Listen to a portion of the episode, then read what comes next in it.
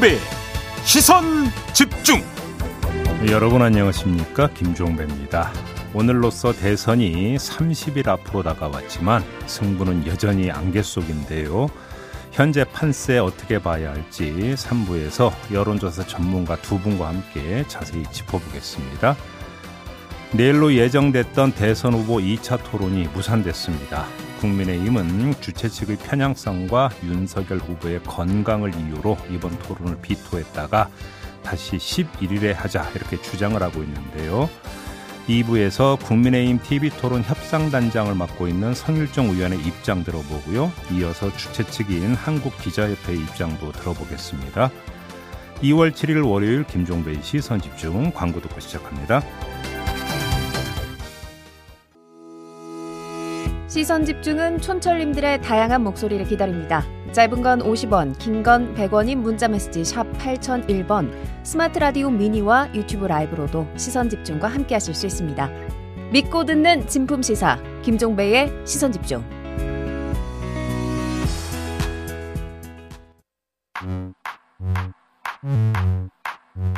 뉴욕에 뉴욕 타임즈가 있다면 시선 집중에는 JB Times가 있다 촌철살인 뉴스 총정리 JB타임즈 더마과 함께 시선 집중의 문을 열겠습니다. 어서 오세요. 네, 안녕하세요. 더마카입니다. 토끼님이 제이비에게 하트를 두 개를 보내시면서 안녕하세요. 주말 잘 쉬고 오셨나요? 감미로운 목소리 듣고 월요병 견뎌보렵니다. 라고 보내주셨네요. 그러니까 감미롭다고 하잖아요. 왜 본인만 그렇게 자꾸 부정을 해? 아, 그러게요. 감미로운 목소리 읽는데 이렇게 목이 메이는지. 김영민 님이 네. 제주는 유채꽃, 남해는 매화꽃, 남쪽에서 들려오는 꽃 소식에 기분부터 설렙니다. 라는 인사를 보내주셨는데. 오. 어. 진짜 꽃이 폈나 싶어서 제가 또 뉴스를 검색해 봤더니 피었더라고요. 네, 놀러 가고 싶으세요? 네, 놀러 가고 싶습니다. 음, 주말에 가세요. 네, 네, 이 설렘을 담아서 음. 뉴스 속으로 가보려고요. 네. 자, 그렇죠. 예. AS 타임 가시죠. 네, 지난주 금요일이었죠. 국민의힘 정미경 최고위원이 JB와의 인터뷰에서 네. 윤석열과 안철수 단일화가 끝났다는 건 이준석 대표의 개인적인 생각이다. 결국은 후보가 판단할 문제고 안철수 후보는 우리와 단일화할 한편이다. 이렇게 말을 했습니다. 네. 그래서 바깥에서 들으면서 어? 저렇게 공개적으로 말씀하셔도 되나? 싶었는데 음. 비슷한 이야기가 주말 사이 당에서 또 흘러나왔습니다. 익명의 비례대표 한 의원은 이준석 대표 등이 선을 그어서 공개적으로 말하지 못할 뿐 내부적으로는 아직도 단일화 필요성에 공감하는 의원들이 꽤 있다라고 인터뷰를 했고요. 네. 원희룡 정책본부장은 초박빙 대선에서 승리하려면 국민의당 안철수 후보와 단일화해야 한다. 때가 됐다. 이렇게 얘기를 했습니다. 음. 이걸 받듯이 국민의당 최진석 선대위원장도 정치는 생물 이런 얘기를 했는데 네. 권영세 국민의힘 선거대책본부장은 그런 일 없다. 선대보는 단일화에 대해서 거론한 적도 앞으로 계획도 논의한 바도 없다라고 선을 딱 그었고요. 네. 이준석 대표는 단일화는 2, 3등이 하는 거다. 11일 이후에 단일화라는 말이 안 나오게 하겠다라고 못을 박았습니다. 네. 한쪽에서는 단일화 불씨를 살리고 한쪽에서는 불을 끄고 이거를 어떤 전략이라고 봐야 되는 걸까요? 아 짚어야 되는 요인이 두 가지가 있는데요. 두 가지. 한 가지는 공개적으로 단일화 목소리가 본격적으로 터져 나온 시점이 언제인지를 한번 좀 잘 보세요. 1차, 1차 사자 토론이 있고 난 다음부터라고 저는 읽고 있는데요. 왜 네. 그럴까요? 상관성이 있다면 거기서 차지될 것 같은데 음. 양자 토론이 열릴 가능성이 이제는 거의 사라졌다고 봐야 되지 않습니까? 네. 사자 토론으로 가는 상태에서 안철수 후보가 1차 사자 토론에서 나름 선전을 했다라는 평가가 많이 있었잖아요. 음. 물론 이제 그게 지지율로 수렴이 되느냐는 좀 봐야 되는 문제가 있겠습니다만 네. 이 상태에서 사자 토론에서 안철수 후보의 공간을 좁히려면 어떻게 되는 겁니까? 단일화를 걸어야 되는 부분이 있죠. 음. 그렇게 되어버림으로써 어차피 같은 편이다. 네. 나중에 합칠 가능성이 있는 사람이다라고 하는 인식을 심어줌으로써 오히려 안철수 후보의 독자형 공간을 좁혀버려야 되는 측면이 있는 거죠. 국민의힘 입장에서는. 아하. 그렇게 놓고 본다면 단일화 이야기를 띄워야 되는 정치적 필요성이 있는 거고요. 또 한 가지 요인은 어, 단일화를 안 하려면 다자 대결 구도에서도 윤석열 후보가 확실하게 이재명 후보를 제쳐야 되는 거죠. 확실하게. 확실하게. 근데 아직까지는 확실하지가 않죠. 네. 이건 뭐 오차범위 안에서 혼전 한마디로 정리하면 이렇게 봐야 되지 않겠습니까? 네. 이런 상태에서는 만에 하나의 가능성까지도 물론 남겨둬야 되는 부분이죠. 음. 그런데 아무튼 더 큰 요인은 제가 그러니까 저 개인적으로 볼 때는 첫 번째 요인이 더 큰 게 아니냐. 일단 좀 이렇게 봐야 되는 거고요. 그래서 안철수 후보의 지지율을 한 자릿수로 떨어뜨리면 음. 안철수 후보 입장에서도 완주의 동력은 상대적으로 떨어지게 되는 거거든요. 음흠. 요 일단은 단기적으로는 이게 정책 목표가 아닐까. 라고 분석을 해볼 수도 있을 그런 것 같아요. 정치적인 발언들이다 이런 말씀이신데요. 음. 8474님이 화전 양면 전술도 아니고 계속 두 목소리가 나오는 게 좀 그러네요. 음. 일사불란한 모습이 필요하지 않을까요? 라고 해주셨는데 사실 그 익명 비례대표 한 의원이 인터뷰했다 그랬잖아요. 네. 거기에 대해서 이준석 대표는 SNS에 설마 또 익명 질인가 진절머리가 나려고 한다 이렇게 쓰기도 했거든요. 음흠. 그래서 7782님은 이준석과 윤핵관 또 싸우면 어떡하죠? 라고 보내주셨는데 네. 한번 보죠. 싸우시는지 안 싸우시는지. 예. 반면 우상호 민주당 총괄선대본부장은 안철수 후보에게 우리는 열린 마음이다. 또 이렇게 러브콜을 보내기도 해서 또 숟가락을 얹으셨거든요. 네. 예, 한번 보기로 하고요. 음. 한편 어젯밤에 이재명 후보와 김종인 전 국민의힘 총괄선대위원장이 만났습니다. 네. 요 만남의 의미는 있습니까 없습니까? 뭐 그 연대 가능성 뭐 다시 김종인 전 위원장이 이재명 후보의 손을 들어주면서 돕는 이런 그림을 그리던데요. 한번 이렇게 보죠. 이재명 후보 입장에서는 설령 그런 그림까지 연출이 된다 하더라 하지 않더라도 만남 자체가 갖는 정적인 쓸모는 있죠. 음흠. 왜 그러냐면 김종인 전 위원장이 사실상 팽당했다라고 이제 세간에서 보고 있는 상태에서 네. 윤석열 후보 선대위의 최고 수장을 지냈던 사람이 이재명 후보를 만나고 거기서 그러니까 어떤 식으로든지 도움을 준다라고 하는 메시지를 발신을 하면 본인에게 득이 되는 건 둘째치고 윤석열 후보 입장에서는 마이너스 아닙니까? 음. 가장 가까이 있던 사람이 사실상 등을 돌렸고 비토를 하고 있다라는 이미지를 심어줄 수 있으니까. 네. 그러니까 이재명 후보 입장에서는 나쁠 게 없죠. 근데 문제는 그렇다고 해서 정말로 힘, 그러니까 손을 맞잡는 상황까지 갈 거냐. 이거는 김종인 전 위원장 입장에서 보면 그렇게 되면 본인이 뭐가 됩니까? 장돌뱅이가 됩니다. 왔다 갔다 또 이런 논란이 붙겠죠. 아니 예를 들어서 뭐 이제 뭐 그 정파를 왔다 갔다 했죠 그분은. 근데 왔다 갔다 했는데 그래도 상당한 시차를 두고 왔다 갔다 했던 거죠. 따라서 왔다 갔다 했던 명분을 본인이 내세울 수 있었죠. 어떤 음. 명분입니까? 상황이 달라졌다라는 명분. 네. 근데 이거는 그런 시차가 아니잖아요. 음흠. 이런 상태에서 왔다 갔다 할 명분이 없잖아요. 네. 대외적으로 내놓을. 그러니까 본인이 그렇게 되어버리면 본인 스스로가 이른바 신념윤리라고 하는 거 없는 음. 장돌뱅이가 되어버리는데 그렇게 가겠습니까? 네. 지금 주주삼방님이 김종인이요 오히려 역효과 나지 않을까요? 라고 뭐 이런 의견들도 있으시긴 한데요. 네. 어쨌든 이재명 후보 측 관계자는 뭐 진영을 가리지 않고 인재를 쓰고 싶다는 이재명 후보의 요청으로 만난 거고 조언을 해준 수준이다. 선거를 위한 연대나 연합 논의는 없었다. 뭐 이렇게 하긴 했거든요. 네. 아무튼 지켜보시죠. 제이비타임즈 오늘 주목할 뉴스들 챙겨드리겠습니다. 첫 번째 뉴스는 어떤 건가요? 열린공감 TV가 김만배 정영학 대화록 가운데 윤석열 후보 관련 부분을 추가 공개를 했어요. 네. 김만배 씨가 나는 윤석열이하고도 욕하고 싸우는 사람이야 라고 말을 했다라는 거잖아요. 어허. 이 정, 그러니까 음, 정영학 그 회계사의 검찰 진술 내용도 이렇게 돼 있다는 겁니다. 김만배는 윤석열 검사에 의해 수사 진행 중인 부산저축은행 사건 등을 피해가기 위해 노력 중이었고 김만배는 윤석열이 봐주는 게 한계가 있다는 식으로 말할 때마다 속으로 욕을 하면서 자신의 판단을 밀고 나가서 일이 잘 마무리되었다고 떠벌리며 자랑했다. 네. 이렇게 진술을 했다라는 건데요. 이에 대해서 우상호 더불어민주당 총괄선대본부장은 기자간담회에서 윤석열과 김만배의 관계가 매우 깊숙한 관계란 증거다. 음흠. 이렇게 규정을 하면서 매우 충격적이다. 이런 말을 얹었습니다. 그럼 이제 어떻게 되는 건가요? 자, 1차 발언이 이거잖아요.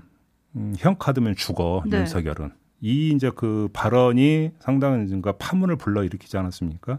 그게 공개된 후에 검찰이 관련 내용을 수사하고 있다는 보도가 나온 바가 있었습니다. 하지만 수사가 어디까지 진행되고 있는지 전해지는 내용은 전혀 없어요. 네. 정말로 수사를 하고 있다면 이번에 추가 공개된 내용도 당연히 검찰이 들여다보고 있을 거라고 봐야 되지 않겠습니까? 그렇죠? 네. 근데 수사 결과가 대선 전에 나올 가능성은 제가 볼 때는 거의 없어 보입니다. 검찰의 행보를 보아하건대. 음흠. 자, 그럼에도 불구하고 수사 포인트를 굳이 짚자면 네. 어, 포인트는 박영수 전 특검이다. 이렇게 봐야 될 것 같습니다. 어허. 곽상도 전 의원이 구속이 되지 않았습니까? 이로써 50억 클럽 관련 수사의 불씨가 살아날지가 이제 관심사로 떠올랐는데 네. 만약에 불씨가 살아난다면 다음 순서는 당연히 박영수 전 특검이 될 겁니다. 그가 어떤 역할을 했길래 50억 클럽에 이름을 올렸는지가 핵심일 텐데 이 의문의 역할 가운데 하나로 지목되고 있는 게 부산저축은행 수사 당시 박영수 전 특검의 역할이잖아요. 변호사로서 일정한 어떤 등장하는다라는 대목이 지금 나오고 있다는 거 아니겠습니까? 네. 그리고 윤석열 후보는 당시 수사 검사였다라는 거고요. 그래서 민주당이 이 점을 지금 때리고 있는 거잖아요. 네. 따라서 윤석열 후보에 대한 수사 진척 정도는 박영수 전 특검에 대한 수사를 보면 알 수 있다. 그래서 박영수 전 특검에 대한 수사가 정말로 본격화되고 속도가 난다면 이 부분까지도 검찰이 들여다 봐야만 되기 때문에 음흠. 결국은 연동되어 있다 이렇게 봐야 될 것 같고요. 또 하나 정치적인 측면만 짚으면 우상호 본부장은 매우 충격적이라고 하면서 다시 특검을 주장을 했거든요. 이재명 후보도 어제 윤석열 후보에게 당당하고 자신 있으면 특검을 수용하라고 또 이야기를 했어요. 네. 자, 왜 이런 이야기를 계속할까? 이거는 지난번 사자 토론에서 확인된 바가 있습니다. 앞으로 몇 차례 있을 TV 토론에서도 같은 전략으로 나올 가능성이 있다고 보는데요. 음흠. 윤석열 후보가 대장동을 들고 나오면 이걸로 맞받아친다. 이런 것들을 1차 사자 토론에서 일정하게 좀 보여줬고 앞으로도 이렇게 갈 가능성이 높다라고 하는 게 우상호, 이재명 두 사람의 어제 발언에서 그대로 드러났다고 봐야 되는 거죠. 네. 그리고 또 박영수 전 특검 관련해가지고 또 녹취록에 이분의 이름이 등장한다라는 보도는 사실 지난해부터 계속 있었거든요. 그 전에 이미 나와봤어요. 그렇죠. 예, 김만배 씨가 정영학 회계사한테 우리 법인 만들 때 돈 들어온 것도 박영수 고검장 통해서 들어온 거야. 이모 씨 통장에 그건 해줘야 돼. 뭐 이런 얘기도 있고요. 네. 그리고 또 화천대유에서 근무했던 박영수 전 특검의 딸과 관련한 얘기도 있었죠. 음, 뭐 본인들은 적극 부인하고 있지만 어쨌든 대장동 의혹 곳곳에 박영수 전 특검의 흔적이 좀 있다. 이런 걸 좀 살펴봐야 되는데 네. 오늘 아침 한국일보가 또 단독 보도를 했더라고요. 그뭐 11억인가 그 받았다라는 거요. 네, 음. 제목은 아파트 특혜 분양 논란 박영수 딸 화천대유에서 11억 받았다. 음. 2019년부터 21년까지 다섯 차례에 걸쳐서 계좌로 받았다. 네. 뭐 이런 보도들도 또 나오고 있기 때문에 예. 검찰이 이런 부분들까지 속속들이 지켜볼지 음. 수사를 할지 요걸 또 저희가 지켜봐야 되는 거 아니겠습니까? 어, 그렇습니다. 그 50억 클럽은 그 자체로도 상당히 중대한 의혹이기 때문에 네. 당연히 수사를 해야 되는 거죠. 그러니까요. 7739님, 몸통과 뒷배를 만배가 드러낼까요?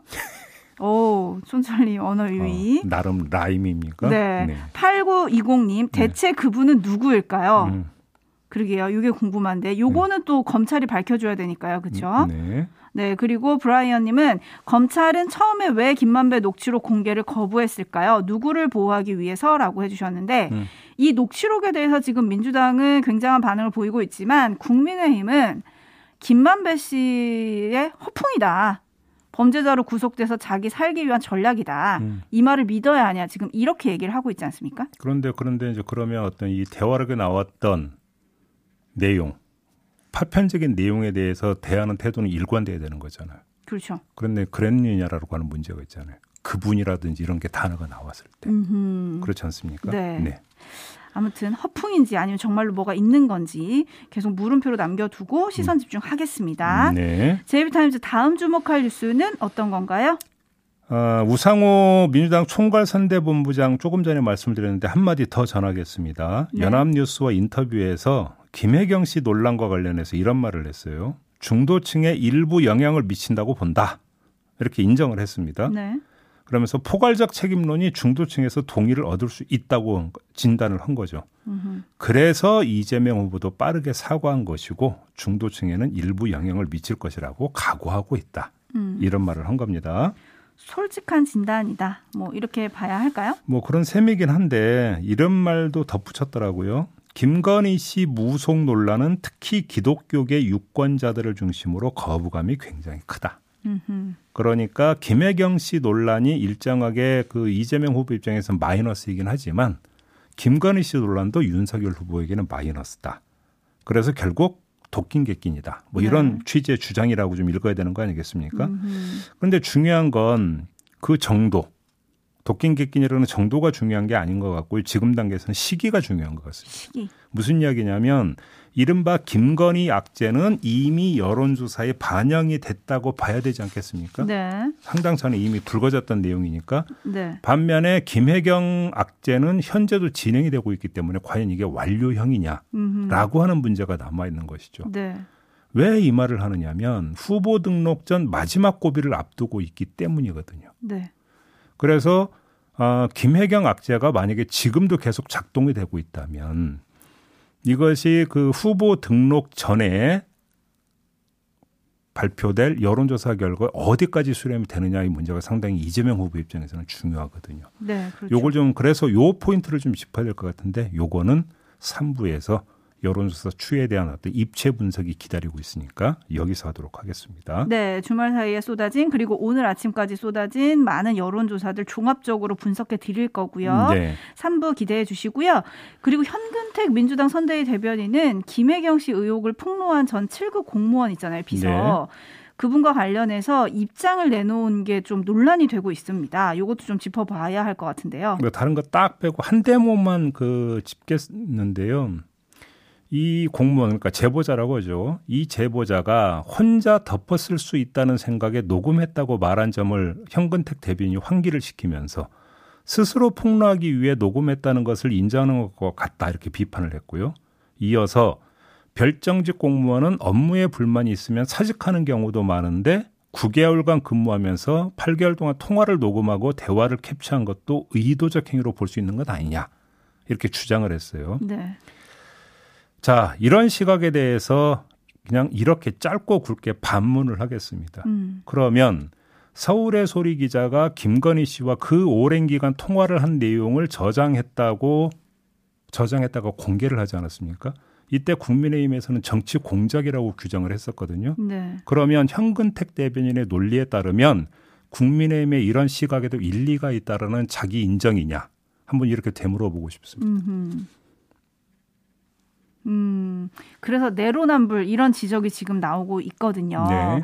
네 그래서 이 부분은 좀 민주당이 좀 다시 좀 생각을 해봐야 되지 않을까 이런 생각이 좀 들기도 하는데요. 음. 민주당에서는 또 제보자가 후원 계좌를 만들었다는 점도 좀 이상하다 음. 이런 언급을 또 하기도 했었죠. 네. 근데 제보자는 오늘 국민권익위에 공익 제보자 신청을 할 계획이라고 합니다. 음. 뭐 한편 이 논란 속에 한 유튜브 채널에서는 음성 변조도 없이 또 녹취록을 방송하기도 해서 좀 이 사안을 그저 가십성으로 좀 다루는 게 아닌가 뭐 이런 생각도 들기도 했는데요. 네. 이런 부분들은 조금 생각해서 처리를 해야 될 것 같고요. 음. 좀 전에 제이비가 김건희 씨 논란과 김혜경 씨 논란에 대해서 시기를 말씀을 하셨잖아요. 네. 거기에 대해서 5361님, 정지영님 비슷한 의견이신데 음. 김건희 건도 끝나지는 않았습니다. 음. 뭐 이제 뉴스에는 안 나오긴 하던데 음. 그렇다고 음. 끝난 건가요? 뭐 이런 질문들이 들어와 있네요. 바로 그건데요. 뉴스 그러니까 지금 제가 말씀드린 것은 여론조사의 반영 정도잖아요. 네. 여론조사에 반영이 되기 위해서는 유권자가 그거에 대해서 반응을 해야 되는 거잖아요. 유권자가 반응하는 주된 동기가 뭡니까? 보도잖아요. 네. 보도가 어느 순간에 싹 사라져 버린 거잖아요. 그렇죠. 그래서 말씀을 드리는 겁니다. 알겠습니다. 뉴스와 분석이 함께하는 제이비타임즈 다음 주목할 뉴스는 어떤 건가요? 코로나 검사 방식이 바뀐 데 이어서 오늘부터는 역학조사 방식도 바뀐다고 합니다. 네. 그러니까 지금까지는 역학조사관이 확진자의 동선을 파악, 검증하는 방식이었는데 오늘부터는 자기가 스스로 입력하는 방식으로 바뀐다라는 거예요. 네. 그러니까 방역 당국이 확진자 전화번호로 기초 역학조사 링크를 보내면 거기에 들어가서 스스로 작성하도록 한다. 이런 내용입니다. 이미 몇몇 지자체에서는 이런 방식으로 해오고 있었다고는 하던데 네. 솔직하게 잘 할까 이런 생각도 들기도 하는데 왜 네. 이렇게 바뀌는 겁니까? 이건 어, 불가피한 선택인 것 같아요. 그러니까 지금 일일 확진자 수가 3만 명대 넘긴 상황 아니겠습니까? 네. 이런 상태에서 역학조사관을 동원해서 조사를 하는데 지금 물리적으로 지금 한계에 뭔가 도달한 거 아니겠어요? 이에 따라서 방역의 목표를 확산 차단보다는 안정적 관리로 전환한다. 이건 뭐 음. 정부 스스로도 이렇게 밝혔으니까. 네. 즉 확진자 수보다는 위중증 환자와 사망자의 숫자를 최소화하는 데 집중을 하겠다라는 것이고 이 일환으로 먹는 치료제 투약 대상도 지금 넓히고 있는 거 아니겠습니까? 60대 이상과 면역 저하자에서 50대 이상 고위험 기저 질환자로 지금 확대를 하고 있는 건데 네. 역학 조사를 집중적으로 했던 이유는 이 동선을 따라가면서 더 이상 확산될 수 있는 루트를 차단하고자 하는 게 주된 목적이었는데 음. 그 차단한다라고 해서 확진자 숫자를 최대한 최소화하겠다는 거거든요. 네. 근데 지금 제가 전해드린 대로 확진자 숫자가 아니라 위중증 환자 숫자에 집중을 하겠다. 음. 이렇게 되다 보니까 역학조사 방식도 바뀐다. 이렇게 네. 이해를 하면 될 것 같아요. 그러니까 방역의 목표가 확산 차단이 아니라 안정적인 관리로 바뀌는 거다 이 말씀이신 거잖아요. 네. 근데 하지만 뭐 재택 치료자가 많아지면서 관리 부실 이야기도 좀 따라붙고 있어서요. 음. 정부가 조금 더 세밀한 대책을 좀 내놨으면 좋겠는데 오늘 문재인 대통령이 지난해 7월 이후 처음으로 코로나 중대본 회의를 주재한다고 합니다. 음. 뭐 그만큼 상, 신, 상황이 심각하다라는 걸 나타내는 거겠죠. 어떤 대책이 나올지 여기도 시선 집중하겠습니다. 네. 그리고 잠깐 베이징 겨울 올림픽 얘기를 잠깐 하자면 네. 오늘 저녁 8시 30분에 쇼트트랙 혼성 개주 좀 아쉽게 넘어져가지고 음. 많은 분들이 좀 안타까워하셨을 것 같은데요. 네. 오늘 저녁에 남자 1000m 그리고 여자 500m 준준 결승이 열립니다. 음. 우리 선수들 4명의 선수들이 출전하는데요. 후회 없는 레이스 즐기길 바라겠습니다. 네, 자 마무리하죠. 다막과 수고하셨습니다. 고맙습니다.